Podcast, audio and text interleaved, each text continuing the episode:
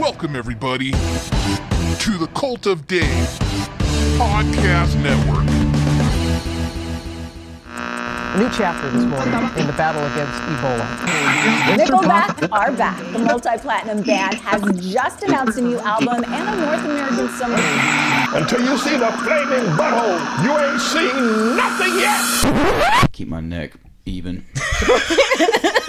Are we gonna go into that?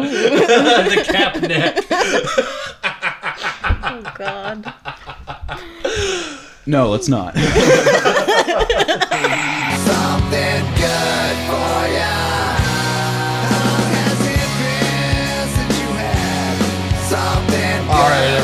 and welcome to this week's episode of the Something Good for You podcast, where the two of us sift through the bullshit to try to find a little something good to give you each and every single week.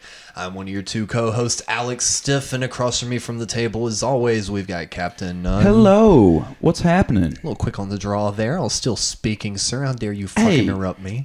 You introduced me, and I'm just introducing myself. Yes, I'm but I hadn't even gotten the words out of my mouth, So and you're like, "Hello." So welcome to my show. and we've got dear friend Terry with us today. Introduce yourself. Say hello. Hello. Howdy, y'all. Howdy, y'all. Good Lord, she's been in uh, North Carolina too long already. Oh Right? God, yeah. I'm still missing my pair of cowboy boots, but I'm getting there. I've been searching. I've been searching. I still haven't found the perfect pair. But Now, are we'll you actually going to get a pair, or is it Fuck just? yeah! I'm not kidding I about that. that, that was just one of those. Since I'm here now, might as well. No, I've actually seen a few pairs at um, what's it called? Uh, Buffalo. Buffalo But But they're not. They're they just don't fit my. You know. Have you been to the Rat's Nest? I haven't. Everyone keeps saying that, but if you want a good pair of cowboy boots, you gotta go to the Rat's Nest. I just haven't had a chance. But I saw a pair of white ones and they just look massive on me. And then I saw brown ones, but they're just no. I need a perfect pair, like black boots. That's all I need. So I will get there eventually. When I do, I'll come back to the show. and then we'll make an episode solely about my transition into a cowgirl, like an official North Carolina cowgirl. Oh, but we can get you, kidding. we're gonna get you the Stetson or the Bret Michaels cowboy hat too. Oh my God, please. please. that would seriously be so awesome. Lord, oh my God, yes. And then we're making a cover band, mm-hmm. the three of us. Okay. Okay, that's yeah, yeah, perfect. Great. Lovely. no, no, you're the you're the old woman rocking out in front of the '80s cover Oh bands. my God, yes, yes. That's been my goal. Like when I get old enough, I want to be that person, obnoxiously giving everyone the show that no one asked for and no one deserves. We've been doing not that, for 39 episodes Yep. now. Okay, good. No one asked for this. so I'm in the right place. Exactly. Yep. this is where narcissistic ideas thrive. Perfect. I'll fit right in. No, but um, you've actually had a little bit of history with the show. You called the voicemail number. And that's how Yeah. we met. Yes. Yes. A few weeks later, we met up down at the Down South Showdown in Atlanta. Yeah. And were you where were you living at that point? I was in. So that was January. I think I was in Winston Salem. Okay. Wow. So you actually made a further trek down than we did for that. Wait, no, wait. This was But you're in Greensboro. no, yeah, okay. I'm confusing it with last. Okay. I was Okay. sitting No, yeah. I was like, Winston was- Salem. Yeah, Good I Lord, was in did come down Greensboro. Okay. and um, I had gone to the show last year, um, and I liked it so much I decided I was just gonna keep on coming. Right. And then um, I was checking the web page, well, not the web page, but like the Facebook page, and I saw I like to listen to the bands before I see them, so Right. I actually know what's going on. I do and that too. Then um, I saw you guys from North Carolina. I'm like, hell yeah, that's pretty fucking cool. And then when I was going through Spotify, they correlate your your podcast with your band's page. And then I started listening to it. I'm like, they sound pretty cool. And then, Oh, they did your homework. We're gonna fuck with them. they sound like No, the kind that- of people I'd be friends with. And then what do you know? Right on. no, and and I do really find that awesome because it, it really feels like because we do the exact same thing. Mm-hmm. If there's like a national act coming through that we've always wanted to see or whatever, like a festival like that, we always want to make sure and check out all the bands because the last thing we want to do is be like, oh, there's only three bands we want to see on this, only show up for those, and then it's like. Oh damn two years later you actually wind up listening to the other Yeah. bands that were on. It it's like oh my god i missed out on seeing these guys when they when they were actually playing this and now they're you know way out of that league. Oh my god i totally missed out. So For sure. i would never want that to happen. And plus new music you've already paid. You Mm-hmm. gotta find out what you're gonna listen to. So it just feels like sometimes musicians are sometimes the only ones that really dig into that Mm-hmm. at times. So to find someone from the Especially in outside of it that you know at least not that i'm aware of you've never really played in any sort of band or Not whatnot. really, no, no. but you've always supported your friends bands and Yeah. you've always been very active in the music scene so that's same thing with like we always praise folks at the rim it's like you do the exact same thing so that's something i've always admired about you and i've always found awesome Yeah, I try Absolutely. to do that, um, especially because I was so involved in the scene back at home in Puerto Rico. Um, after being exposed to the excellent first show, transition yeah i was gonna lead in with that because i was gonna say you've hopped around living in a few places Yeah. but your origin is from puerto rico Yep. so definitely lead in with more of Uh, that yeah, so I was saying, um, because of my exposure to the first uh, Down South Showdown, I met all these bands. That's how I ended up meeting Paint Fumes, who are now very dear friends of mine. Um, I wanted to allow myself to be friends with those people here and kind of create that community for myself. And it so happens that everyone is so distributed throughout the states, which in part it kind of sucks because you don't get to see these people all the time, but it also fucking rules because you can get to travel to see these. Right. So uh, I really like that. And then. Um, I, I really try to do that. I try to be involved, and I'm just one of those friends who's like the very supportive mom friend. And so I'm always very proud. And if I can be, you know, available and I can be there to show my support, I will. You know, I know it takes a lot of hard work and a lot of passion. And even if it's just one person that shows up, you know, that band is going to appreciate it. So I try to do that. So, um, so how old were you um, when you were still living in Puerto Rico and eventually moved to the states? Where uh, and were you able to experience much of the um, music scene? Um, well, I moved here about a year and a half ago. Oh wow, okay. Yeah, I moved after. So, so what was the music scene in Puerto Rico like, especially compared to here in this? So, um, I want to say it's pretty small, but it's also very active and it's very strong. Okay. Um, there are always shows going on, and some of these bands are now traveling out of Puerto Rico and you know doing their stuff. Um, and even like at this point after Hurricane Maria, and even prior to that, a lot of bands would actually go to Puerto Rico and play. Like for example, Paint Fumes has played there a few I was about to times. say. Slovenly had a show this past February. Uh, I think Tommy and the Commies were there. That's Uh, crazy. Black Lips were playing. Oh, wow. Uh, Ladrones were playing there as well. Uh, but there were a lot of uh, bands from the states that were playing there, and they're kind of. I mean, I love them. Their sound is very particular. Like you listen to it, it's fast, it's dirty, grimy, but it's so passionate and it comes from a place of you know just being tired of the situation that we're living in the very dire situation. And so that anger and that you know their their exhaustion you can listen to it through their music. Um but they are elitists as much as i love it. Like i remember when i started first hanging out there um, i got introduced by a person that i used to date back then and they did not fucking like me because they didn't know me first of all and they all kind of grew up together and they were just thinking that i was some random girl trying to be popular like a drunken socialite or you know Right. and then uh, the more i got to know them they slowly but surely started to open up to me and then he and i broke up and then they realized that i was even cooler than they thought There you go. You always, always make it out on top. Look Oh yeah, yeah. Uh-huh. But then, um, just when I was getting more involved, I was actually trying to do prior to the hurricane because I am a cultural anthropologist.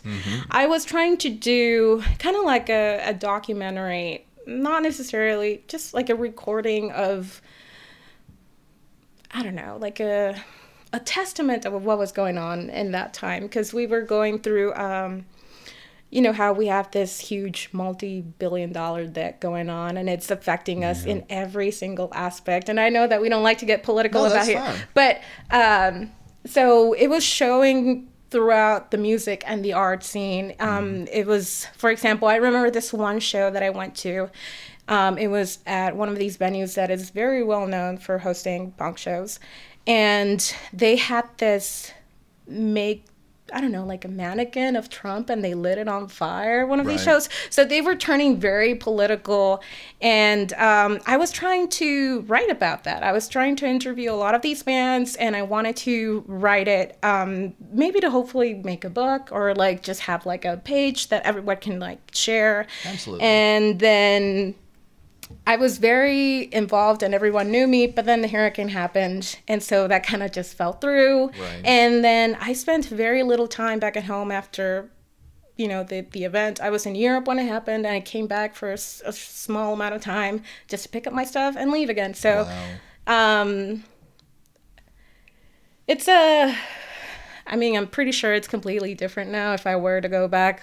I did go back once and I didn't have a chance to see them, but a lot of these bands they have moved. For example, Ladrones is now in Atlanta. Right. There are some other bands that are moving to Chicago. There's other people in New York. So I wonder what it's now and if I had the opportunity to actually pick up on that project again, I'm sure it would be very interesting. Um, I noticed a lot Especially, of did you wind up? I'm sorry, but did you wind up catching any sort of footage, or like, did you get much done on that Um, sort of I was aspect? I was in like the interviewing process. Like I would go to as many shows as I could go to. Like in a span of a week, I would go to at least four or five, and um, just like I would have like a general conversation with them and tell them like this is what I'm trying to do. I would like to maybe see you in the process of uh, either creating or just seeing how the uh, interaction is with the band, or like sit down and talk about your philosophies or Right. you know anything.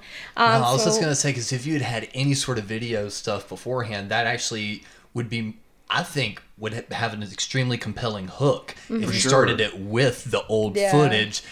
Do like stereotypical cut to black screen, white text, explain the hurricane Mm-hmm. Oh, yeah, news yeah. Um, footage, and then you traveling back and trying to get access to these people again and Yeah. seeing where they are now. I think that would actually But- be very interesting. I know, I do. But I actually got to speak to some people that were involved in the scene when it actually started Right. growing. So like 90s basically.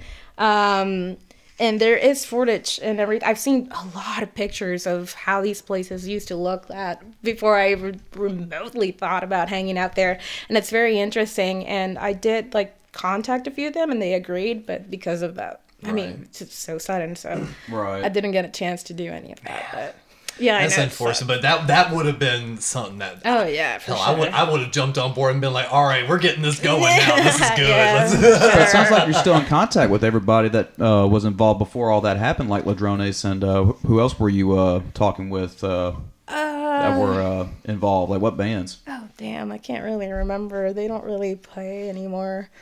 Um but I think that the only band that I've really kept being friends, like close friends, is with Ladrones because we were friendly when we lived in Puerto Rico. Um but then we got closer together and our friendships you know it became stronger because they moved a month before i did to atlanta. So we were having the same fucking experience like moving to the south and being completely alone not having any friends Right. not being able to find your community. And then like finding each other in atlanta was like a fucking reunion and it felt like you were back at home. So that was really you know it, it gave you kind of like a breather of trying to be this you know new american persona or Right. something you know so um it's really cool and, and i hold them very close to my heart they're they're really awesome and uh yeah, we, we were able to uh, hang out with Ladrones when we were at, uh, at the Down South Showdown. Yeah. They, they are just amazing people. It was they're one of the because again I have mild social anxiety. It's like when I'm at a show, it's a little easier. But you know the things we were going through that night anyway, so Mm-hmm. Yeah. I was not in the usual mind frame I am. I, I was not in the usual mind frame I am for a show, so I was still a little bit on edge, and as- I really didn't want to talk to anyone brand new. It's like I knew Mm-hmm. you would be there, so I was like, okay, I'm cool with talking with you. But it's like they were the only new people that was just like, oh my god. I love them. I actually want to hang out with them. So it's like I remember it's like they were like, "Come here, take photos with us." It's like, really? Okay. so it's like you know, we, we were. I was more giddy to like hang out with them, and they were like pulling me in and everything. So it's like you would just have a really cool crew around you, and that's something that I always just I appreciated. And you can always tell a lot about a person by the people they hang out Yeah. with. And I knew as soon as I was like, okay, that's her and her crew. All right, yeah, they're definitely friends, and that's. I'm just really thankful that you know you were able to come on, and, you know, talk about this sort of thing. And I would, I would especially with you growing up in Puerto Rico because there's definitely a different musical climate uh, growing up uh, from the U.S. from that. What was one of the first bands you remember really hearing that grabbed you, that took you down this path? Oh God. Because being in the U.S., there's you all you wind up getting the punk rock manual if that makes any sense, Yeah. and it's like it Yeah. winds up getting homogenized. And with what you were saying, especially too, I understand the elitism from these bands because of the struggles that they're going through. It's the same thing as the original punk movement in the 80s. They have something so genuine and pure. They see a lot of the fakeness that's around and they want to make sure they can keep that pure. And I think that's why a lot of it is really good music too mm-hmm. because they good music comes from a little bit of pain or a little bit of aggression. You know, if things are going too good, the albums kind of suck. And that's why sometimes that's why your favorite band, when they quote unquote sell out, make a bad record is because mm-hmm. they're not hungry for it anymore. They're living in the lap of luxury and they don't have that little bit of a spark of, I really need to make some money, so I'm going to write a fucking good song. you know, that little, uh-huh. baby that little bit of spark is gone. So, you know, just kind of with that mindset, I was just always wondering, you know, how that sort of music trickled in and, you know, just kind of mm. became part of who you are. That's hard.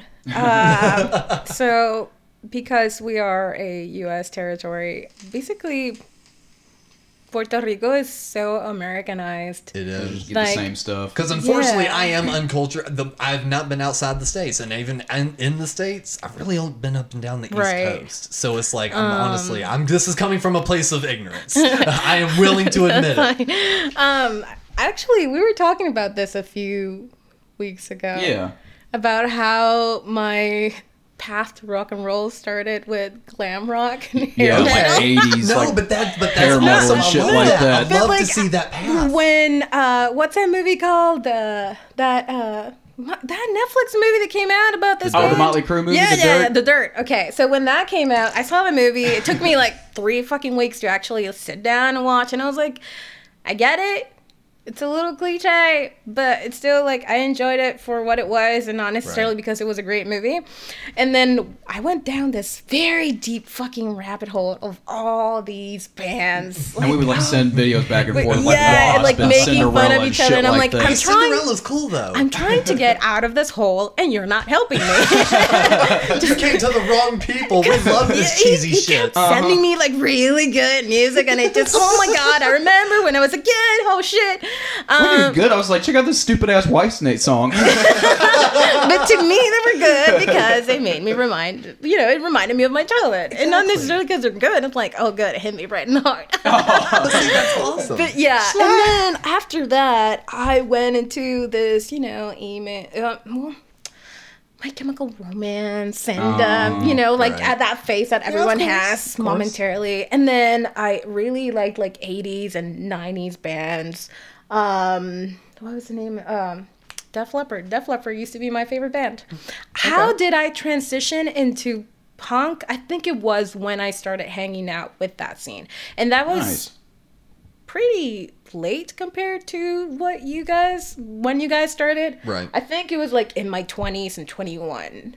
Um cuz I started dating that person and then I started listening to all these bands and then I really would listen to just mostly like classics, you know, Misfits and um Right. Agent Orange and you know all these you know any classic punk band right. The textbook, the manual. the te- yeah exactly like the textbook and then um also I got really exposed into Spanish punk which is really it's different it has this even though like you'll find very good bands in Mexico and Argentina and Spain they all kind of have this similar sound um but it wasn't until I moved here that I started listening to contemporary, if you want to call it that Yeah, way. yeah. I started actually meeting the bands, and that's how I got mostly. Um, what's the word? Like I really delved into it and, and I started actually spending time wanting to learn more about it and being Right. exposed to it. So uh, pretty much yeah, a roller coaster of all over the place. glam, glam rock and my chemical romance. Cap, I don't think I've ever really gone down that trail with you. What what was your um, move to all of a sudden liking rock and roll? oh, just rock and roll in general. My Yeah, because I don't think you really ever went through a punk phase. Actually was as far as punk rock goes uh, i was playing guitar at, at my late teens i wanted to play guitar because of led zeppelin and the eagles My, the eagles i leave So okay, well then Yeah, that's a whole other let's, let's back podcast. up. Let's back up a little further. Then, what was the first band that you really grabbed you?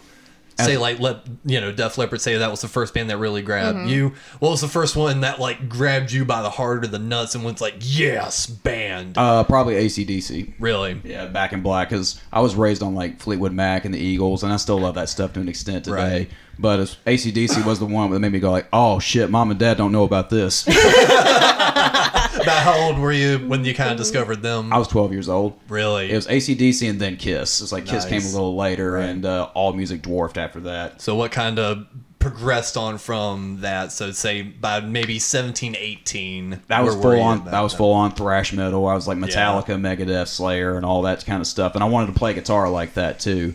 But then I discovered the Stooges, Funhouse, and all that changed. Got it. You're like screw these bumblebee notes. I know it's like it's like the Funhouse. It's like at 18 years old, the Funhouse was like the coolest thing ever. Like Yeah. like all music is dead after this. It was one of those records. What was one of the uh, first? Because well, I mean, yeah, Funhouse would be considered punk, but what kind of moved you toward the more punk stuff? Because you were saying that you did go through a moment of that. At least you said a second I didn't uh, get the Ramones until post until post Stooges. Yeah, Then yeah. I watch Ramones videos and be like, oh, I totally get it now. Got it. Yeah, see see with me it's like that was even though you were saying, you know, I kind of grew up around it. It still took me a minute to kind of get my footing with it. because when mom and I moved to South Carolina, uh, she tried very hard to be normal, you know, listen to the radio rock. So the earliest music memories I have is exactly the same thing as yours 80s hair metal because in Gaffney, South Carolina, which is right outside of Spartanburg, Greenville area, that was what was accepted. You could listen to some 80s hair metal and be, you know, accepted. So she would listen to that sort of stuff. So that just kind of blended in the background of just being kind of whatever. And she would mix in like a little bit of like 80s new wave and like stuff like ABBA. It's like I still can't fucking listen to ABBA. a lot of her old music I've been able to give another chance to and like really enjoy like Depeche Mode, The Cure, you know, Bauhaus, shit like that. Still can't touch ABBA. Shame. if I hear Fernando one more fucking time, she would literally put that on, look at me, and start laughing and pointing at me. Oh, That's my dad with Supertramp. So, Wild. so she would just kind of start mixing that stuff in, and like she said on her episode, she wound up getting some Kiss videotape and was watching it. And I came bouncing in one day. I was like, "What is that?" She's like, "Nothing. Go back to your room." I'm like, "No, this looks cool." And then his life was never the same.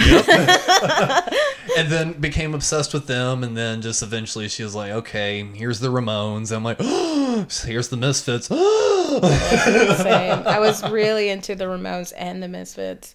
Um, but I don't know how I got into it in the first place because my parents would not listen to anything remotely similar to any of it. were that. they against any of it Not really. No, Yeah. they didn't. They didn't really care. Yeah, some of my folks were. There's like, he'll grow out of this. because you Yeah, because no. you you get one of the three parents you either get the super supportive one kind of like how mine was it was like here's the good shit listen to this Yeah. then you get the ones that are just like that's the devil's music And then, I did have that phase. Like, th- I had a bunch of posters in my room and a lot of stuff, and I would dress up weird. And my mom got so concerned. She started throwing everything away. She had, like, it was this one day out of the blue, nothing had happened. She's like, this is the devil's work, and started ripping out everything and threw away some clothes and makeup. And I'm like, what?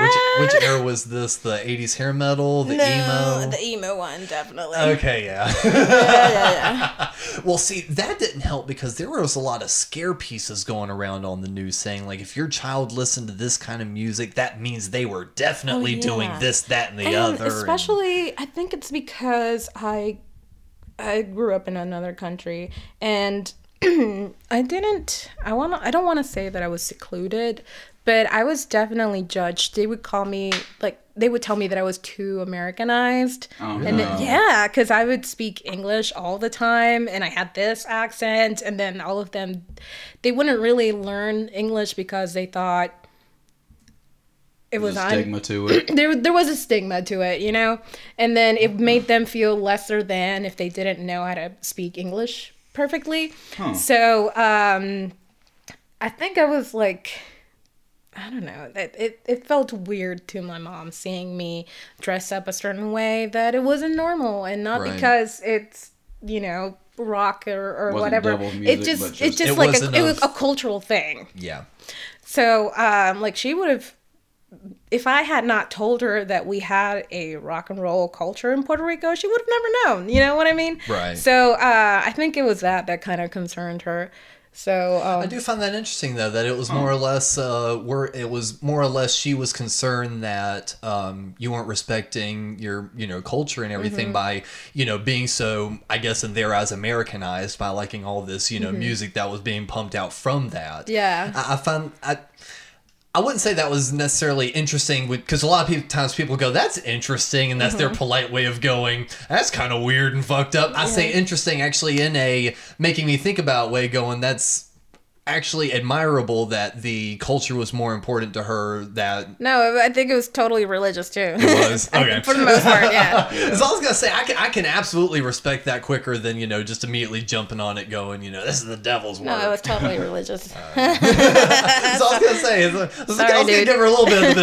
I, I try not to be a dick. That's, that's where it's like rock and roll wasn't the devil where I grew up. The devil was Eminem in my time period. What? Really? They treated that like that was Oh like man, because nobody was saying that stuff on the radio prior to this. So Yeah. it was just like, what's happening with the world? He's saying this to the kids right now. What's wrong with oh, everything? Oh, wow. Yeah, That's it was interesting. It was That a whole thing. Yeah. See, no, back in that same kind of Gaffney Spartanburg area, that that wasn't really taboo. That was almost embraced. Like, you- oh, like I said, you know, even Oh, the kids the, the loved it. country hillbillies were all of a sudden bumping around in their fucking, you know, shit, and I'm just like, what are you doing? oh no, the kids loved it. The parents lost their shit. God, both both were being supported in this because it was hell. I still remember one of my bullies, Lance Blankenship. He looked just like fucking Eminem with the bleached hair, all short and shit, and all wiry, talking on. "Yeah, yeah, yeah." Stop, please. You're in fourth grade. G unit. Actually, I'm one of those weird people. I will look people up like that because he is one of only three people in my grade school days. I remember their first and last name. Is he doing well? How's his family? How's his mom? I looked him up, and he's exactly what I thought he would have been. He grew up to be just one of those meathead, fucking, just bodybuilder types. So that's about all I know about, and I'm just like, cool. I couldn't find anyone else. Good, good for you. good for you. I kicked you in the nuts once. I'm satisfied. I was a fat little butterball boy. I couldn't fight. The best thing I had was a nut kick, and I'm glad I got it in. This episode is dedicated to you, sir. Thanks. Now, who are some of the uh, bands you would see on the regular uh, in the scene that um, when you were going to these things regularly?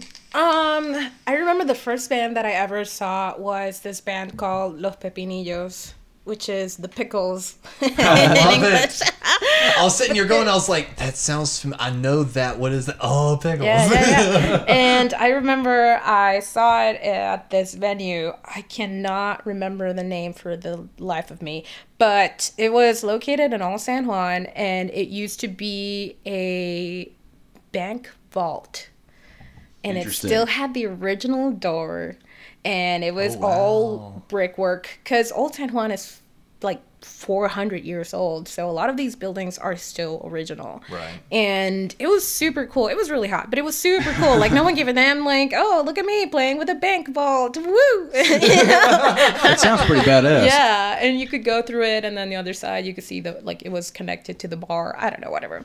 Um and then one of my favorite bands was called Moting, and actually, Mofe from Ladrones used to play in that band. Okay. Sadly, the lead singer died of an overdose um, last October, and what they did was his best friend he used to play the bass, and he just replaced him. And I think that's the best thing that they could have ever done. Like if some random dude had replaced him. It would have it, it wouldn't have done him justice, Right. but uh, I'd like to go to their shows. They were just their sound was way more different. It was harder and you know, I don't even know how to explain it. It was just the energy that they had and and the kind of friendship like you can tell how good a or just the connection that the ha- the band has when you see them play. They just they're synchronized in such a way that it looks and it makes you feel good when you're watching them play. And it's so, So- aggressive. yeah. Um. So I used to uh, see them as well. I did see Ladrones maybe once or twice, but I didn't actually like. Not that I didn't like their music, but I didn't actually start listening to them more until like after we started hanging out in Atlanta. Um, but I do remember seeing Valeria sing once, and I was. God, she just has this fucking energy when she plays. God, Isn't it so, great when you find a band and it's just like you enjoyed their music on record and then you, you see them live and it's like they did not disappoint and in fact and made Mm-hmm. the album even better. yeah, for sure, it's so good. And it, sa- So and it sounds like Atlanta. There's a lot of the Atlanta community that embraces the Puerto Rican scene. So far, so good, actually. I Yeah, mean, so let's go ahead and move into that since we're kind of tail- tailing into that some anyway. So you wind up making it into the States. So where did you wind up going first? Um, Winston Salem. Okay. I was there for a few months, maybe like three or so. Right. And then I moved to Greensboro. They both equally suck. Yeah. Worst place in the world. I was so depressed when I moved there. I had like maybe three friends total in oh, both cities, you know? Mm-hmm. Which is bizarre because I'm one of the friendliest you people. are. Hell, you got me out so of my cool. shell. You're friendly. Wow. I know. So like You created a new friendship out of me. It's hard as hell to do that. Come on now. so you I gotta be mean, something. I could still barely get you out of your house, but like whatever. No one can do that. I can't get In him out of the house. I have to come to your house to see you. hey, I have all the recording equipment. but uh, yeah, and well, then Cap owns it. It's just here. Still on his schedule. um, yeah, and then I was in Greensboro for almost a year, and then I moved here to Charlotte finally. So what what was the decision to finally come to Sharks? I know it wasn't our beautiful faces. um, I plead the fifth.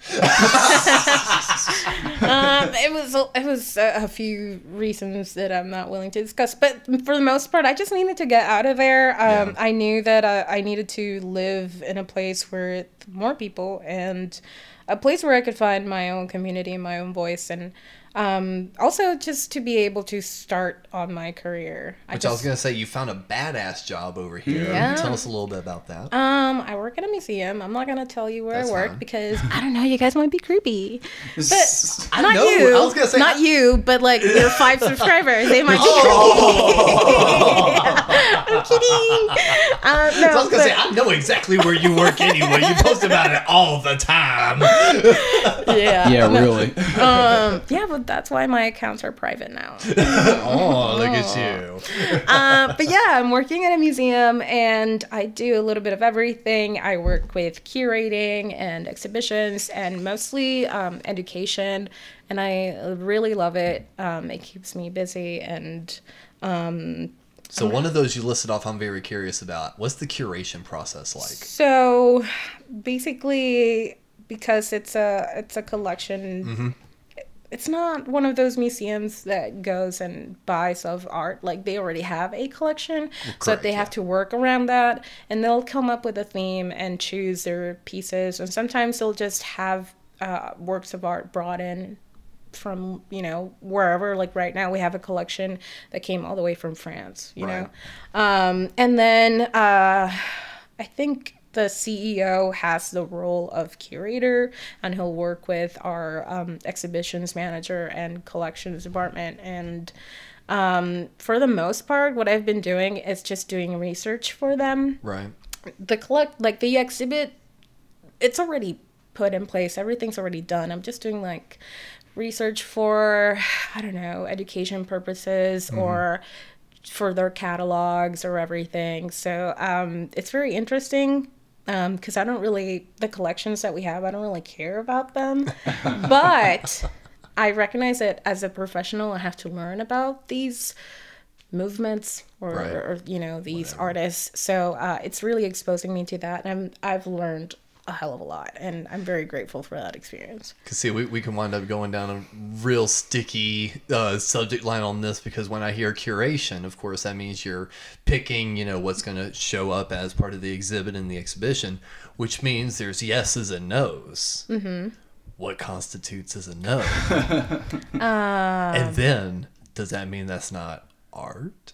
Why did it get a no? Why is it not valid? I mean, it just really depends on what the theme for the you know for the show is. Right. It might be that the message is not relevant enough, or the artist But What might if the be message too. is uh, not interpreted correctly and the message actually is That's truly bad? completely subjective. That's the problem with like contemporary art and modern in art. general. Oh God, I have very strong opinions about Look, it. you see, I'm trying to poke you some. I I want you to go down the rabbit hole. I know. I'm, absolutely, I'm absolutely playing devil's advocate. I have no problem Mm. saying if something's art or not, but from a, someone that's professional, I'm curious I- as to what really gets defined as I that. literally just finished reading a book called "But Is It Art?" Mm-hmm. and so basically, uh, uh, yes, everything is art. um, it's incredibly subjective, and you have to see it from a cultural, political, Every lens. socio-economical everything aspect and you have to really like dig in into who created it under what circumstances when did that happen and just because you don't understand it doesn't mean it's not art you know and then also for the purpose that it was created um it's just ugh. See, I, I definitely agree on that, and that seems like that certainly applies to a lot of classical art, but maybe some like contemporary or modern art. No, but a bit- that's that's exactly what you need to be able to understand a piece right. by a, a contemporary artist. Like, for example, I remember when I went to MoMA in New York and I saw a rabbit made out of elephant poop. you know, there are certain things that you go and you look at them and like, why the is technically art. Well, see, the things that first like pop in my head is like, you know, s- Uh, parents have literally sold like paintings of their children's like finger paints mm-hmm. and said it's high class art, and they'll mm-hmm. sell it for like a couple grand. It's like. How is that baby's mm-hmm. non-conscious scribbles on a piece of paper any different than the next baby's non-conscious scribbles on a piece of paper? I have the same questions that you have. right, I'm and that's why I'm asking you because you're Uh, more wait, educated but it's than funny me. I could draw a because stick figure pretty well. Does that count? I'm sure. the look on her face. You're like, I'm going to smack the hell out of you. Actually, I am reading a book called Why Your Five Year Old Could Not Have Done That. and it's meant to help you understand modern art. And they will show you, for example, for the most part, they have abstract art. So basically, a, a blank canvas with a red line. Um, and they will go and uh, have like five parts in this two two pages. They show you the piece.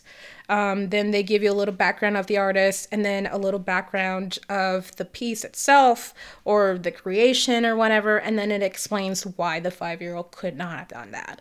And then um, for the most part, it's because it has very strong political or religious or cultural connotations.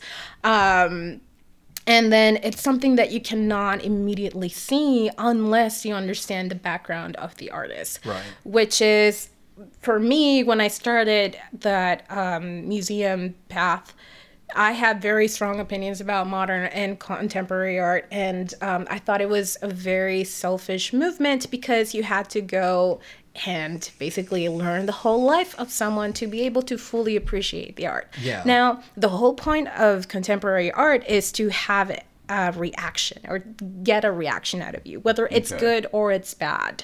If it makes you angry, it's doing its fucking job. But um, now I realize that it kind of does help, and it would be foolish to not learn even a little bit about the artist to be able to understand the original purpose Right. of the work of art. Um, but yeah, for the most part, I go to a contemporary art museum and I'm like, I fucking hate this bullshit. I fucking, this is so dumb. Why was this ever made? Why is this here? But, See, my, I, my you thought get- process on that is Sometimes. so I absolutely get that train of thought and say, you know, the the red line on the white canvas, you know, maybe has like a deep political or, you know, social meaning behind it. And that if you actually dug in and maybe read up about the times and, you know, maybe Mm-hmm. the artist that did it, you would understand that message. And I think that's really cool. I think the part that I maybe struggle with on that, maybe you can help me with, is only a fraction of a fraction of a fraction of a fraction of a group of people are actually going to do that. So, how effective is your message? If someone like me, I would maybe appreciate the message, but if I'm in that museum and I see a white canvas with a red line on it, my first thought isn't a fifth five year old could do it. My first thought is, why is this even here? Moving on. Yeah, you know, I- so it's like I- I absolutely get the reasons for it, but I feel that maybe there would be a better way to get across that passionate message that they are trying to do. Right. Um, I agree with you. Um, I think to some degree, and I'm sure that other people would agree with me, the art world as it is right now, or with like big institutions, it's Mm-hmm. kind of, I don't want to use the word elitist. Because you do have to But have a use the word certain yeah, yeah, we're gonna It sounds right. um, you have to have a certain degree of education to be able to understand what that person is trying to convey with their work of art. Right. Um, but you know, like they understand when they are creating the art that some people are not going to get it right away. So they have those two aspects the one with the message and the one that is purely aesthetic. right. Um, you know, it really depends on the person if they want to learn something or they want to understand what's going on or they're just simply there to look at something and Right. feel, feel smart and fancy because they went to the MoMA, you know? Um, Show, But I'm showing one of off those- their uh, rich girlfriend or something yeah, like but that. I'm one of those people. Like I've been to so many museums in a span of four years. I've been to over 75 museums Holy shit. all over the world, and I'm still one of. Even though I'm a professional, I'm one of those people who will not read. I will not read the text, and I know that it'll help me, but I just don't. And, then I go and look, and I'm like, why? Right. Right? Why? And see, and Um, I think that even kind of helps some. It's like someone that's even so passionate about art, does you know? And I'm not saying this is a knock, but even someone that is so passionate didn't think to even double check and do the mm-hmm. maybe read on the past thing. And that's why I'm just sitting here going, it's like there is maybe so much cool information that can be pulled from it, so you could gather the piece more.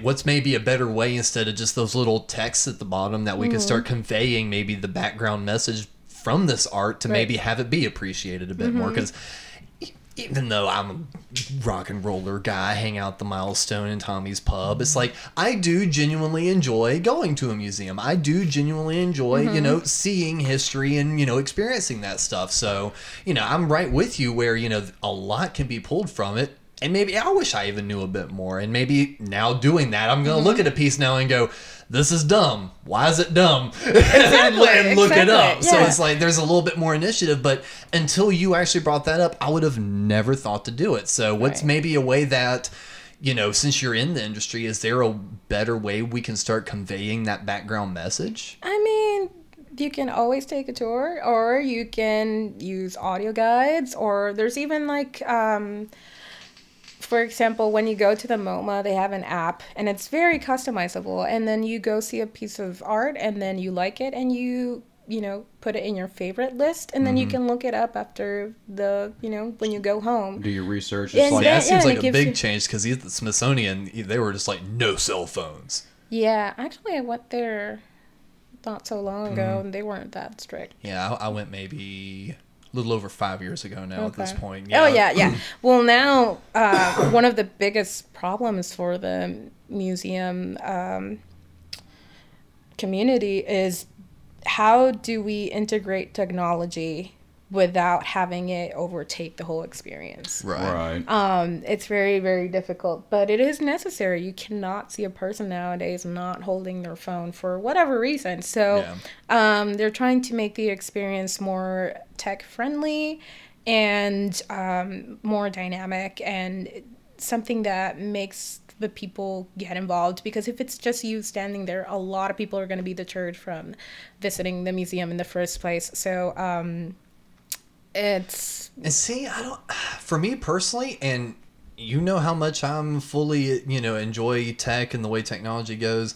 That that doesn't feel right to me. Because to me, it's like if you're going to a museum, you're supposed to be there for the tactile thing, even though you're not supposed to touch nothing. It's like it's still the physical thing of you are there with this, you know, piece of, you know, scru- uh, sculpture, art, whatever it is. And it just feels like the more you try to integrate technology with that, the more it kind of cheapens the experience. Where it's like Right. you have to bring in the technology to get people interested in it. I mean, at least with younger generations, Yeah. it definitely helps. Um, I don't think anyone younger than us knows how to have an experience without technology. Nobody ever knows is going to a museum by themselves and just.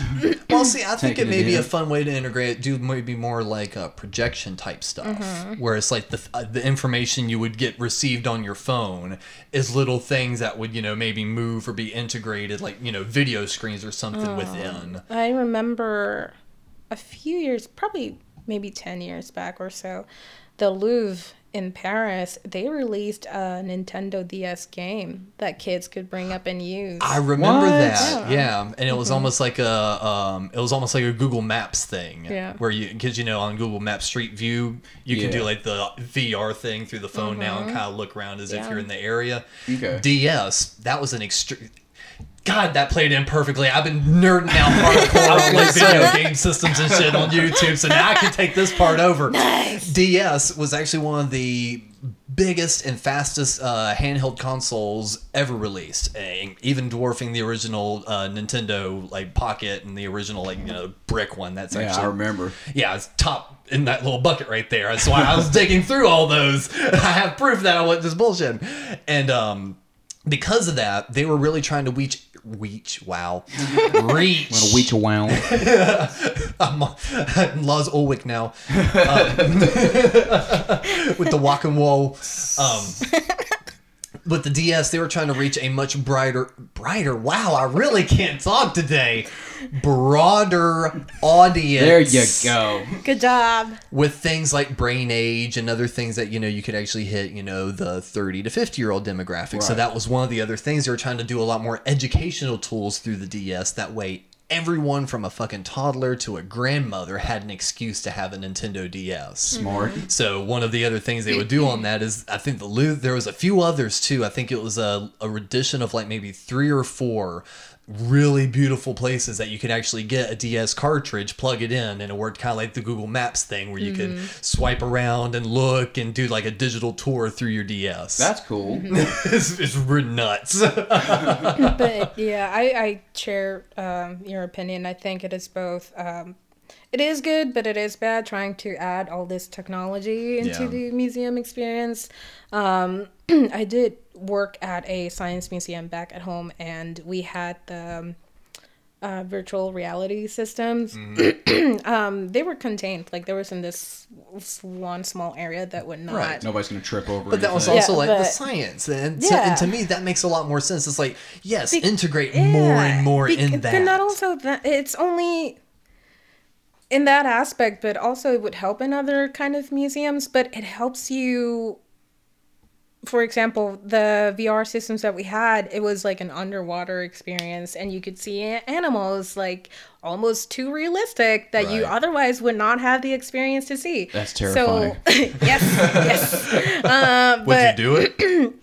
what the VR thing? Of course, I did it a million times. what was because of course first experiences with it is the oh my god what was probably the one that almost freaked you out the hardest the fact that it had a great white shark. That's okay. So that I didn't know which had a- I didn't know which animal got you. And was just like ah.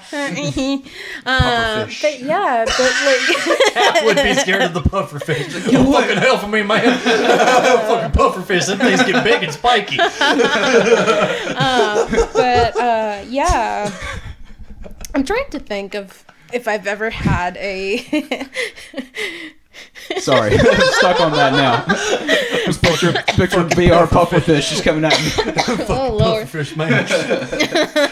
Um, I'm trying to think if I've ever had a, a like a really good or extraordinary technological experience of any of these museums that I've ever been to because for the most part like they can tell like it's going to be way too much if we add like VR to a classical art museum. You know, like they know their limits. Right. When I did the uh, Graceland tour, they gave us like an iPad with a little guided tour, and uh, Mm-hmm. the iPad was uh, just kind of had the room laid out and pointed out little details. And the who was your narrator? about. It was fucking John Stamos. Sick. but dude, but. Uh, but don't the museums do stuff like that too? We have like little headset guided tours with Yeah, like yeah. uh, tablets and shit like that. to do narrations for By the every way, museum. when I was rehearsing for my role as Uncle Jesse in Full House, I took uh, this painting and applied it to this character and did this. Ew. watch all the scenes is now on Hulu. Uh, I lost my train of thought. but I was asking if they do like happens little a lot here. It's oh fine. yeah, yeah. Um, they do use those um, at the museum that I'm working at now. We bought the whole system. We just haven't recorded anything. I'm supposed to do like the Spanish version of it. Oh, Hey, nice. that's gonna be cool. Yeah. How long will that? Like, because I know they try to stick, uh, you know, cycle them out. How long will that be a fixture? I think that would actually be like if that stuck forever. Think about how cool that would be. I mean, it's not stuck forever because the museum is so small. They change their Oh, yeah, exhibits so often. Damn. So I would have. I was sitting be- here going, I was like, you would be the permanent voice Can you of it. imagine? Awesome. Yeah. Because because I always think about that sort of stuff, like you know the people that had the lucky chance of recording all that shit when Yeah, it dude. first came in, and it's like, and you know this audio is years old that you're listening I listening mean, to. they're still gonna keep it because it's part of the archives or the Mm-hmm. history of the museum, especially because the museum is so young. Right. So it's still gonna be there forever. so many young minds You're you're gonna going be to be so educating. famous. Yeah, someone doing some research about the museum Uh-huh. 50 years from now, and they found this beautiful voice recorded. in uh, pristine quality. They're gonna be like, "Who's that?" Beautiful Spanish they've ever heard in their lives. you, you gave me this look as if you had just that moment of like, because I really want this to happen now. Yep. well, just s- segment your best little moments of you talking about your past and everything, and then I'll make just a separate MP3 of just you speaking. You can send go. it to them and be like, hey. I don't know. We'll see how that goes. No, I think that's really cool though that you're you're able to do that. I think so too. They just haven't gotten their shit together. No- Nothing's happened. Start yet. cracking some whisk, be like, yo, Yeah, yeah. yeah. Cultural anthropologist, museum curator, and voice actor. and rock and roller. Hell yeah. When are you gonna start a band? I don't know, dude. What can you play? And don't say anything. Everyone can play something. The electric cajon. Soaking That's anybody. That's what we call a callback. That's an old callback. Damn. Have you seen that guy at all recently? I have. And actually, that's who we played the Days of Confused thing with. And Was it? Uh-huh. That, was he on drums? he was on drums, but all he does is accents. He's one of those guys. There was some joke in there about accents and the cone. Anyway, I just couldn't pull one out quick enough. Fair Oh enough. man. Oh man. That night was crazy. he made my he, night. has he had any more moments like that? Oh, talking about him now. Uh, actually, yeah, the same one from last time. He's still on that? Uh huh. he needs a hug. I, I still don't know why that instrument makes him so upset. it made him so mad. it's not a fucking instrument. nice. No, but uh, as far as uh, Puerto Rican uh, Puerto Rican punk rock bands go, you introduced me to a lot of really good ones. Oh yeah, I made you a whole playlist. I completely forgot about Yeah. that. And Davilas, Davilas, uh, am I saying it right? Davilas, say, say, says. Davila That's Say the Say big one, isn't it? That's the biggest one. I'm actually gonna see them July 22nd in Atlanta. It's gonna be Again, Atlanta knows its shit with all know, with all these Puerto Rican bands. fuck yeah, it's gonna be big. It's gonna be a massive reunion. I'm very excited. I know that I'm gonna be a zombie the next day. I'm so glad I'm not driving, and that my driving person is sober. There you go. I lucked out. You win. Good job. You Fuck don't have yeah. anything to worry about on that one. Yep. You always run the risk of bringing like the one part of your friend, and you're just like, "Be my designated driver." They're like, "Sure." Midway through the night, they're like, "What are you doing?" Yeah. No. it's just one. What are you doing? yeah, but it's gonna be a great show. I'm pretty sure there's gonna be a lot of Puerto Ricans there. And actually, the person who's going with me is Claudio from Chocola. You guys know Chocola from here in Charlotte. Uh, I don't personally know.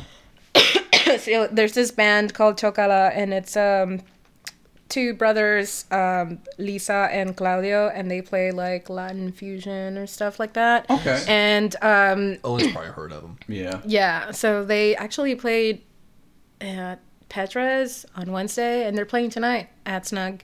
Okay. Um, but I'm going with Claudio because Claudio's also he's half Puerto Rican, and uh, so I wanted to introduce him to these bands because he hasn't really had a chance to like connect with the scene in Puerto Rico. Right. Um, but also.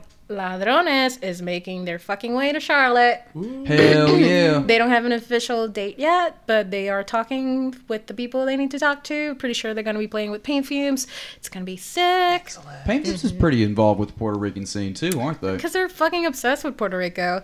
Um, we're actually going in November. That's right. They're going to be playing in Puerto Rico. Excellent. And uh, and uh, who normally puts out these records in the states? Is it uh, Slovenly? Slovenly, yeah.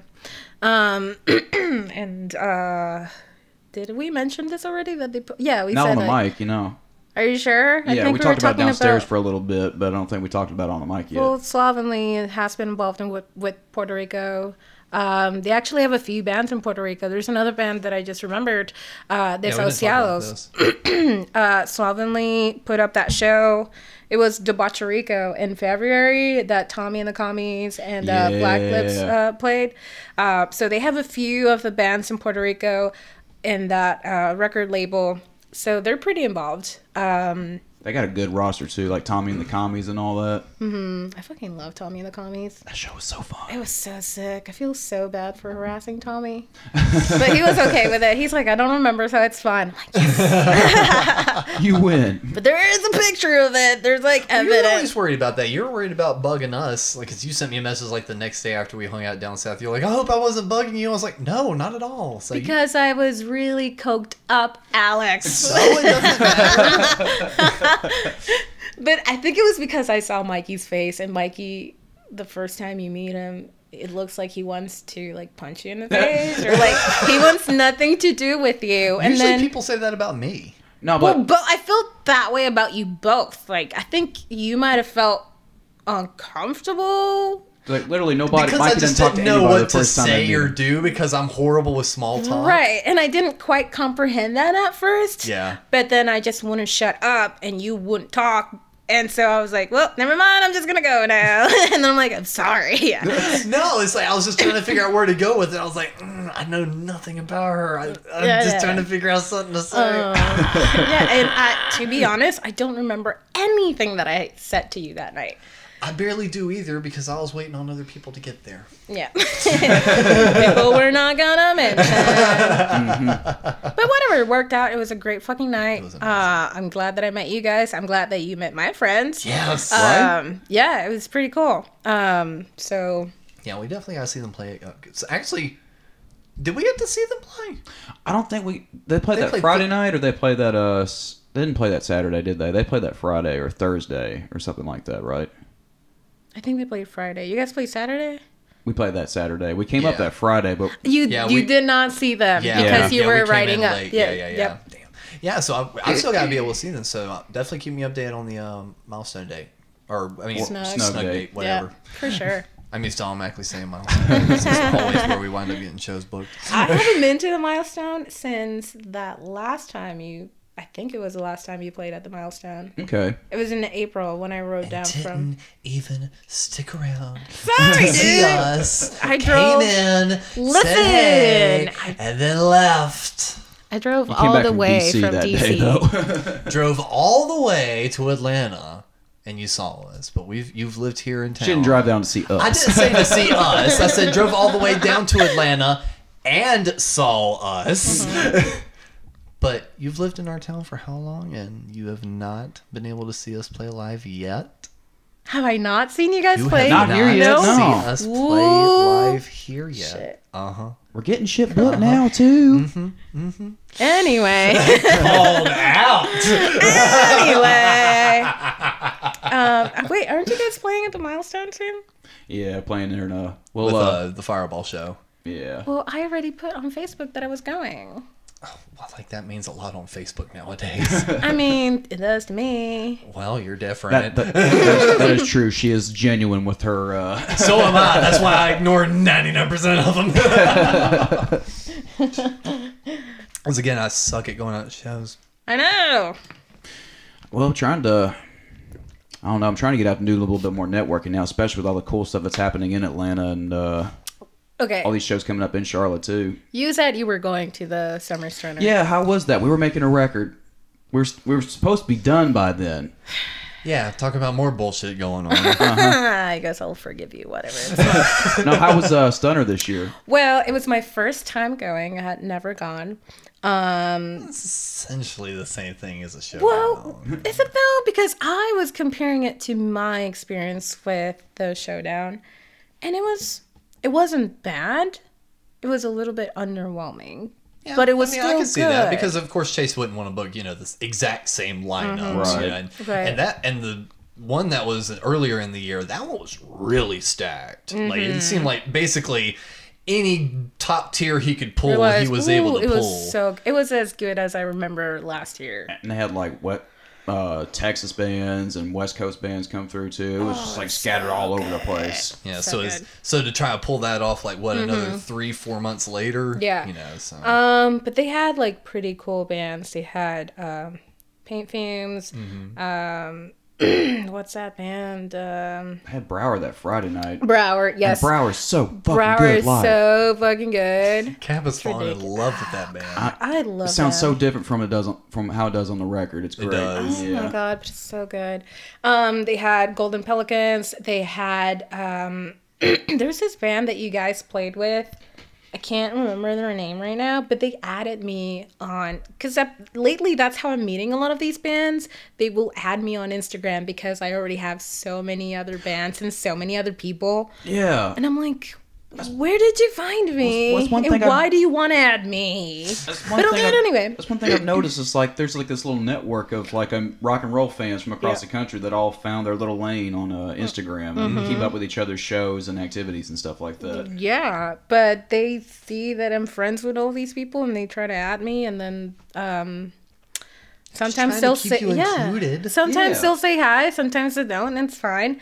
But uh man, I'm really trying to they I think they played with you guys at the rim Um, or oh man, it wasn't the dwarves. No wait, wait, wait, wait. I can figure it out. Hold on. Sorry, out of context, music started randomly playing downstairs. Uh okay, let's see. trying to think like last few times we played at the rim we've had Or maybe I'm confusing it. There's a lot of bands from Atlanta that play. Yeah, I was gonna say any of the Atlanta bands I could think of, you probably would have already known. Right. trying to think of that lineup too. Fast Eddie. Fast Oh, Eddie. okay, yeah, we haven't played with Fast Eddie yet, you but those guys are awesome. Like we've met them, they were at the show. Yeah. they were Okay. at Showdown. Fast Yeah, those- Eddie was at Stunner though, weren't they? Yes, uh, they played uh, Sick Bags played that night. Mm-hmm, Fixed Faces. Um, Fixed Faces we played with quite a bit too. Rumbler played. Uh, Bad Mother did not play. I actually spoke to Dom that day. She said, Oh, uh, "Yeah, I spoke to her, Mama, and yeah. she said that uh, someone couldn't make it out, so they just canceled last minute." Mm. Um, I saw Elliot from uh, It's not. Uh, them. Night Talkers. Night Talkers. Yeah. Yeah. they were supposed to play too, but then they canceled as well. But he was still there. Uh, it was really cool to see him and his wife. Nice. Uh, he's like one of the nicest fucking people. It's ridiculous. I was, talking Uh, with, I was talking with Dom the other day about the whole Gibson uh, suing Dean thing, and she was on a whole tirade about it for some reason. I love her. Uh, and um, yeah, I saw a bunch of people. I saw Ted from Spaghetti Town. yeah, and hung out with his wife for a little bit. I think we were just really drunk, shit talking in the bathroom. it was cool. Ted's good people. Yeah. Does he stay pretty involved with uh, the Puerto Rican scene too? Like he seems pretty knowledgeable about that kind of stuff too. Um, we actually haven't had that. Um, I haven't spoken to him about that. I've had this uh, discussion with uh, Peter from uh, Slovenly Pete, but uh, I haven't really sat down and spoken to him. I haven't had a chance, but he's very involved, at least with Ladrones. They're very good friends, so I'm sure he's been around. Um, but yeah, Summer Turner probably will not do it again. Definitely will go down to the showdown. Probably not Summer Turner. I don't know. Stunner was pretty wild last year, and uh, I, I think uh, I only went that Saturday, and Biters were uh, headlining, and that was when they were wrapping up everything. That was like right before they just quit being a thing. Right. And they had uh, they had it at five two nine, which is just slightly bigger than uh, the Earl. Too. Oh yeah, yeah. I've been there. Um, that's where I went the first night. I can't remember it. I think I was really drunk uh, and tired. That's the thing about those festivals. They festivals they will leave you exhausted. Yeah. Yeah, especially uh, I don't know. I didn't feel too tired during the um, uh, showdown. Slaughter Q whooped my ass though. Oh, yeah. I think that was mainly because we were outside all day. Yeah, that yeah on our feet and uh, and uh, and hanging out with everybody rage until five in the morning. Love those guys. Yeah. No. Yeah. No, that was actually a really fun day because we got to hang out with uh, Jackson, uh, and then we got to hang out with uh, Andrew from the Stir for a little bit, and then uh, Gunpowder because they played that day, and then we hung out with them the rest of the night. yeah, that's why I crashed with last last time I went to Stunner was the uh, was uh, Sam's place, the Gunpowder House. It looked like the Gunpowder House with the shit he had on the wall. It was cool. Those guys are nuts. I love them. I can't wait to play with uh, Brad's new. Have you heard uh, Brad's new project, Satanic Panic? Yeah. It's so good. Oh my god! Yep. The new EP's on Spotify. And I've Uh, yeah, I think you one. Mm. posted about it and I listened to it. It was good. Yeah, yeah, we're playing with them in West Virginia here soon. Why Let's- are you guys playing West Virginia, like far away where I cannot go see you? Uh, there you can probably there. I mean, how how are we getting up there? I don't know. By a car. Well, yeah, but I And there's think I have to work or something. I mean, yeah. That's why I'm complaining. It's we- like a total- it's a total Sometimes we personal have to work too, and we have to take off work to do this. Um, Not everyone in this band has a nine to five Monday through Friday. Hmm. no, we go up there because uh, no, because especially with this one uh, with Superjet, because Tony is good friends with all of them up there, and Rem's been extremely supportive for the fill-ins and everything Yeah. that everything has been done, and we're kind of just at the point in our lives where we're going where we're wanted and that's why we keep going to atlanta and that's why we keep going up there it's like we go to the places that you know support and love the music like you do you know it's like you know there's we're finding more and more people that love it and support it like you do and we we want to lift those people up and show them as much appreciation as possible that's really fucking cool. You've been showing me some really cool shit here in the last few months too. Like even in Winston Salem and in Greensboro, you've been introducing me to folks like the girls and shit like that. Oh shit, that band from Wilmington, they're so good. Wilmington, that's right. out of context it's like you showed me the girls the other night Oh i really like that you're like well It's a band, y'all. It's a band. The girls. Yeah, yeah. It's a. show me the girls Oh, so they better take this and use it as a slogan now. if they're listening. yes Uh, it's that three kids playing in suits. They look really rock and roll. They're really cool. Seeing them play live, they just hype the whole place. It doesn't matter if it's like 10 people or a room full of 50. It's just an amazing environment to be in and it's Love so that. good. Sounds Yeah. up our alley. Yeah, they're really really cool. i guess i gotta check out the girls then Yeah. but unfortunately, they, for the most part, they play only in Wilmington. I think they'll do like a show out I don't know. I haven't got out all that much. I think they're supposed to be doing a repo. saw- I saw them for my birthday in Oh, yeah? Winston in January, I think. Yeah. Um, and it was really cool. I don't remember who played that show that night. Oh yeah, this band, um, Codeine Hayes from Okay. um, I don't know somewhere. I can't remember the name of that town. It's like a four-letter Nowhere special. no, we're special, yeah. uh, but it was really cool. Um, I really appreciate that band. That girl um, that plays for that band is really cool. Um, but yeah, the girls are great. Check them out. Uh, but I'm not driving to Wilmington to see them. Sorry. Like I said, I think they got a repo appearance at some I was gonna point. say, sounds like we gotta You pull the girls out. I will not be able to stop. I was gonna those say. things. now he's just on a roll. I'm a fucking 13 year old boy. I don't care. Same. Wait, what? Surprise! so, uh, you're in Charlotte now, but I get. After living here long enough, I definitely know this is not your final destination of where you want to spend the rest of your life. If you could ever pick any place, where would you wind up living? In the world, I would pick Madrid, Spain. Really? It's so sick. It reminded me of home, but like way better. yeah. What's really drawing you to it? Um, it's just the culture and the way people live around there. Like we start partying over here at like ten. They start partying over there at like midnight. we And start they- partying at ten. What are you, talking about? I mean, I'll be out the door. I'll probably get there to wherever I'm going at like ten thirty. I'm already like drinking. But Fair like enough. over there, everyone just they just go home after work and start drinking at home, like pre-drinking, and then they go drink out some more, and then come home super late. And they're just so much like chill. Everything's like a slower pace. Uh, but also they have like really high standards for everything. Right. they're just, I don't know, man. I just I remember my experience there, and even though it was really sad for me because as I was trying to enjoy my vacation in Madrid, that's when the hurricane happened. So for the most part, I was really drunk and crying, and people couldn't know if I was crying because I was looking at beautiful works of art or because something was wrong, you know? yeah. So What's um, wrong now? I was about that was gonna be my next question. That was gonna be my next question. How's the art culture over there? Oh, it's amazing. They it's very important for them to uh, conserve and protect their heritage. So they will, you know, try to salvage as many uh, building they can find, anything with any important uh, historic significance. They will uh, try to keep reusing and. Um, I mean, I went to the uh, Royal Arts Academy that has been there for centuries, and it's still as important as it was or as it used to be. So uh, it was really nice to be able to enjoy that and see it from a perspective of someone who comes from a country that used to be colonized by the damn Spanish. Um, I could totally see how we have so many similar things in our that we share in our, our cultures, even though now Puerto Rico is so Americanized, we still have a lot of Spanish in us. So um, it was really cool to be able to see that firsthand.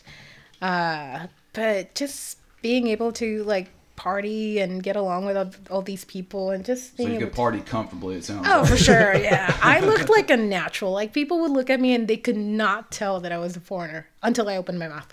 But yeah, so uh, it was cool.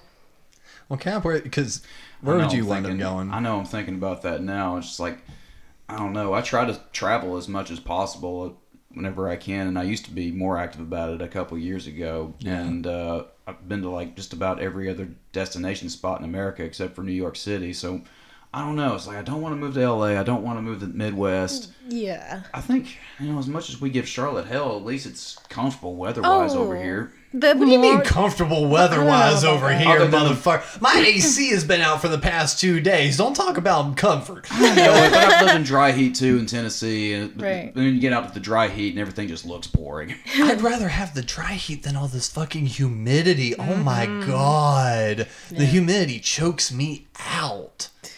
I don't know. I guess just because I lived in like just middle of nowhere flatland for 18 years and got over it. Yeah, I mean, I can get that. Yeah, but also the more I grow up and the older I am, the less I want to move to these like big cities. I Mm-hmm. used to love the idea of moving to New York, and then I'm a grown ass woman. I'm like, hell no! There's no way I'm paying that much money for anything. See, that's the only thing that is keeping me from it. It's like ou- outside of that, I want to move to a bigger city. It's just like for me, it's like I keep saying I want to go to Atlanta and I want to move to Atlanta, and it's like I may eventually, but it's like out of all places I've at least been that I really like, Austin, Texas, mm-hmm. and Philly. Yeah. Those have been my two places that it's like when I was in the thick of it, I was like, wow. I never. been. I feel at home here. I Yeah. like this. It's like it just nice. it felt like I wasn't a tourist. It just felt like after a few minutes of understanding where I was, I was like, all right, I got this, guys. you know what I really liked? The one time I traveled out to it was like the actual local Vegas. Like the- Really? yeah. I I don't know what it was when I last day we were there uh, after we did all the touristy shit. We went and checked out Fremont Street and then talked with local bartenders and stuff like that too. Nice. And uh, that was a lot of fun. So we were just like making fun of tourist cliches and shit like that. you It's being like- a I'm like, tourist how do- yourself. Exactly. It's like, how do I not be this? Like, what's real Vegas like and shit like that? Rule number one: don't buy the Lemmy hoodie. I like my Lemmy hoodie. no, I'm not saying it's a bad thing. It's just you live, you you have literally Oh, said yeah. it's touristy. I- so well, yeah, as a Motorhead fan, you go to the Rainbow at least once. Mm-hmm. Well, I'd have to also. Exactly. You do the cliche thing, get a Jack and Coke, take a picture with the statue. And Then go to the New York airport and see CBGBs. Yeah. oh man. I think that's the air, uh, New York airport. It's it's in some airport is now CBGBs. I know Manitoba's is closing in New York too, so I'm just like, oh man, where do I where do I want even want to go now? Yeah, no. I know they still got the uh the, the uh, little clothes shop that's up there, the I Need More. Wait, did you guys see those pictures or that thing that someone posted on Facebook that the Milestone is one of the oldest venues, com- like next to like CBGBs? Oh, Like, yeah. Yeah, it That is was so it was cool. it was them and CBGBs for the longest time, but then ever since uh, CB's is gone, I'm 99% sure, and someone can correct me on it, but I'm pretty sure under the realm of alternative and rock and roll, uh, the Milestone is the longest running or the longest still standing building of That's rock sick. and roll. I think there's a few venues that may have outlasted them because Milestone did shut down a few times. they, they hadn't been constantly running and they weren't down for a long time but there was periods where they they were shut down Nice. but um i think as it stands for the building and the name definitely the longest running at this point That's really fucking cool. Probably where we Lot of history. mo- probably where we played the most so far, right? uh at this point yeah because uh we played a lot at tremont and then uh when tremont went away we started playing the milestone a lot more again There's not really like any like rock clubs around here. They're, they're working on it, but like the people when people think rock clubs here in Charlotte, it's- they still say the Milestone. Yeah, and I mean, and Snug has its place, but Yeah. Not for a band like us. Mm-hmm. You know, it's like we're we're a little too loud and you know everything else for a venue like that. And the Paint Fumes can play over there uh, quite a bit, but they have like a very specific sound that works for that room too. Yeah, and the bands that they bring usually Mm-hmm. to play with them, it's all very it all connects, so it works Yeah. out fine. They're also a bit more in the alternative art. I wouldn't even say artsy, but a bit more. um It's scaled back. It's rock and roll, but It it's, is rock and roll, but there's a bit more of an intric- intricacy to it. Yeah. Now, I'm trying to figure out a way because the words I'm thinking of sound derogatory, but I'm not meaning it in a derogatory way. Mm-hmm. They just they do a lot more, and they're a lot more experimental with the sound, and that works for the climate at Snug. Mm-hmm. Where with us, we're a little bit more no. Volume here, loud here. Where with them, they're like, "Oh yeah, we can bring it down some. Check it out. We'll rewrite the fucking song. Check this Yes, out." You know, you're- so it's like, dude. Okay, did yeah, you and guys? I'm not saying that as a negative. I was no, trying to figure out a good way to convey that as a positive. They, that's a great fucking thing about this band. Yeah. They're so fucking good. They, I mean, they're doing so well. They do tours all the fucking time. I think they may or may not be doing um, Europe this year. But the thing is, they are so capable of doing anything in whatever situation. I think a month ago they were playing at Snug with I don't know what band. It was like an afternoon show, and Elijah started puking, and he kept singing while he was fucking puking. Who oh my does God. that? Who Me does that? Once. oh yeah. Oh, but oh my god! was he dehydrated? Shut up! I tried. But though, like he wasn't even drunk that day. Like we don't know what So happened. he probably was dehydrated. I don't know what's going on with him that day, but he he just kept fucking playing. That's, nuts. super rock and roll. That was so fucking cool. And uh, they didn't even fucking flinch. They just kept fucking going and Yeah. killed it. They are amazing. See, I actually feel bad for him because it's like because that sounds like moments where he was like having to sing and still go. Mm-hmm. At least with mine, I was able to go keep it in and then just like right at the end of a line, just go ah, and then, like, and then pop right back in. so it's like I wasn't at least abusing the microphone.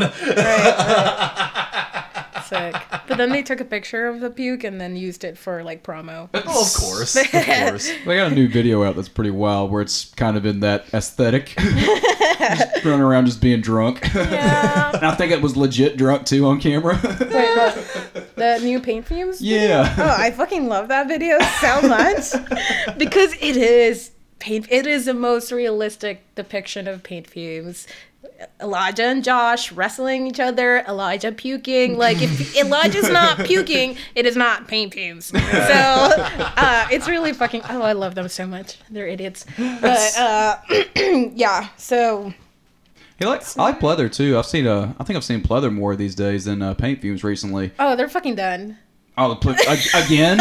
yeah. I'm sure that residency fucking killed it, didn't it? Yep. I have a theory about those fucking residencies, man. Every single time I see a band doing a residency at uh, Snug, dead honest, within about a few months they are done. yeah. I don't I don't understand why bands do it. I asked Alec about that too. I'm like, "You- "Is this a good idea, man?" He goes, "I don't know. We'll see." Like seriously, like just you the only bands that can get away with that are jam bands.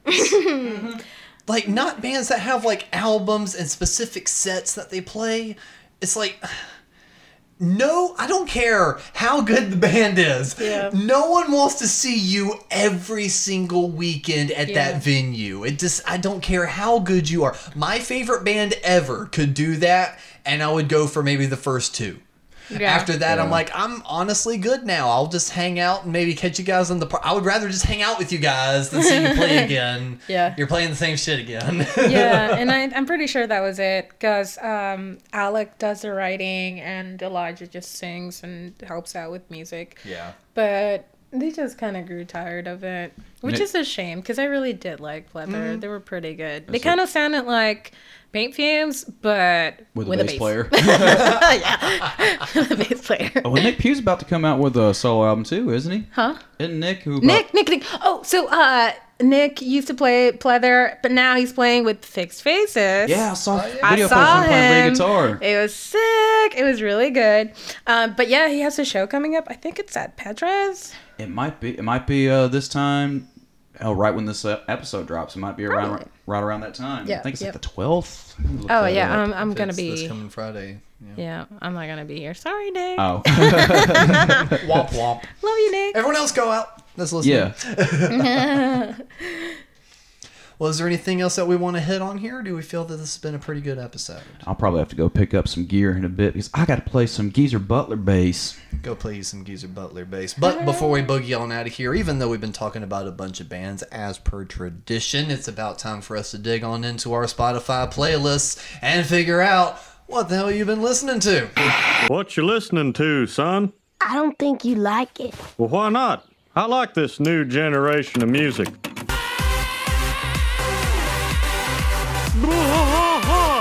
Where did you record this? I bought it at the mall. What that person on your tape has is a medical disorder. Well, Cap, what you been listening to?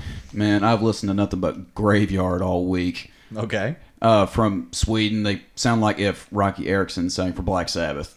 Okay. It's pretty fucking dope. Uh, I was on a kick with them. Uh, a friend of mine introduced them to me a few years ago, and, uh, and I got into Hensingen Blues. That's what I've been listening to uh, frequently this week, and I totally missed they put out an album last year called Peace, and that's really good too. But since I've been diving back into it, I've been listening to Henge, uh, Hensingen Blues, if I'm even saying that right.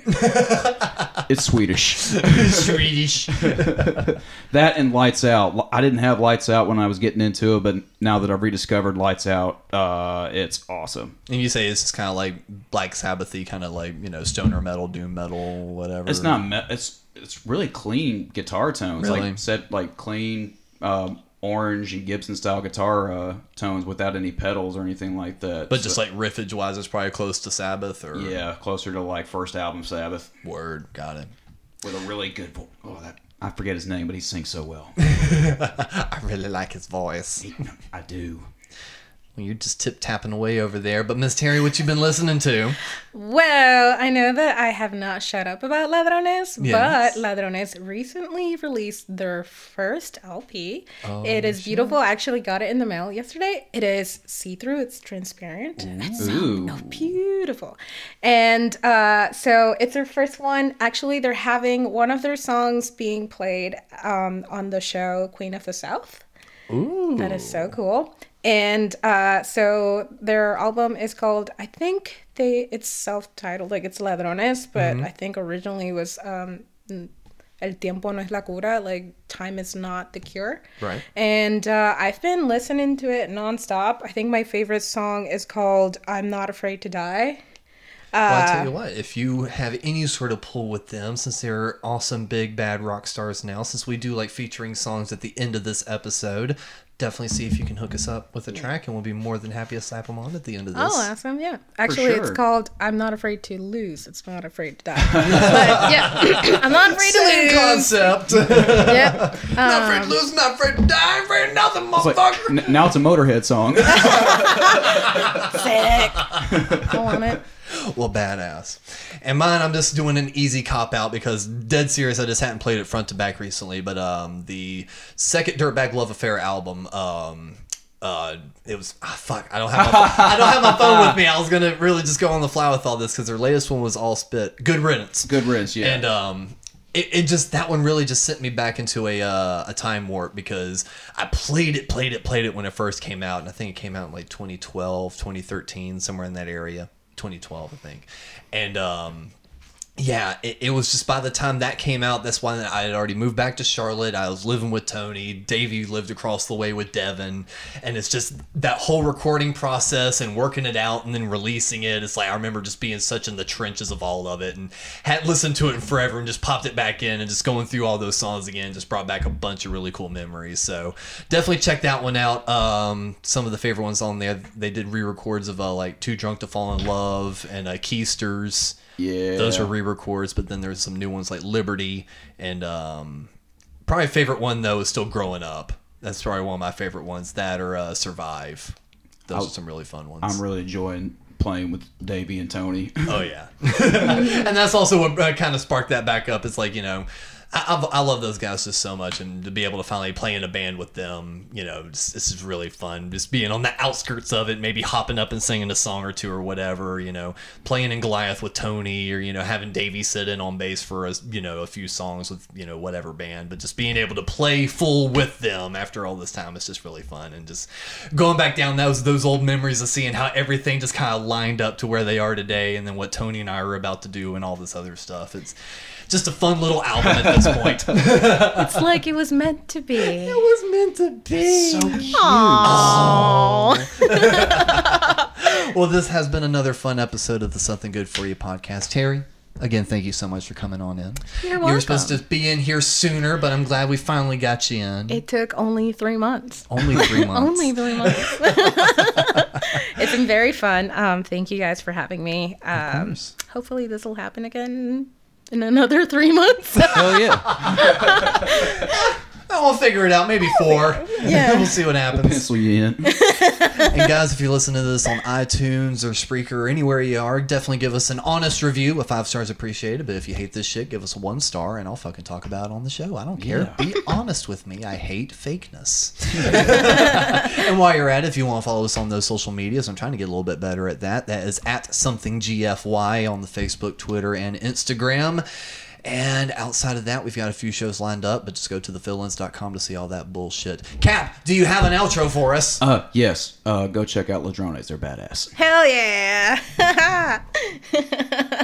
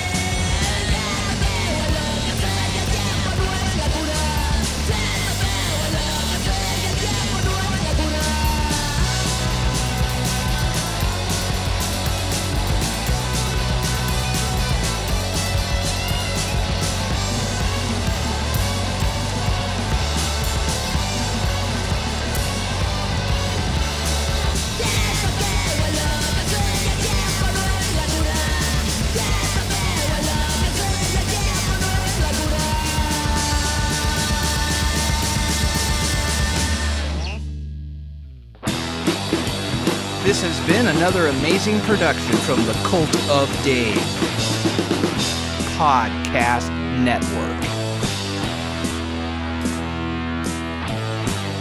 Everyone in this room is now dumber for having listened to it.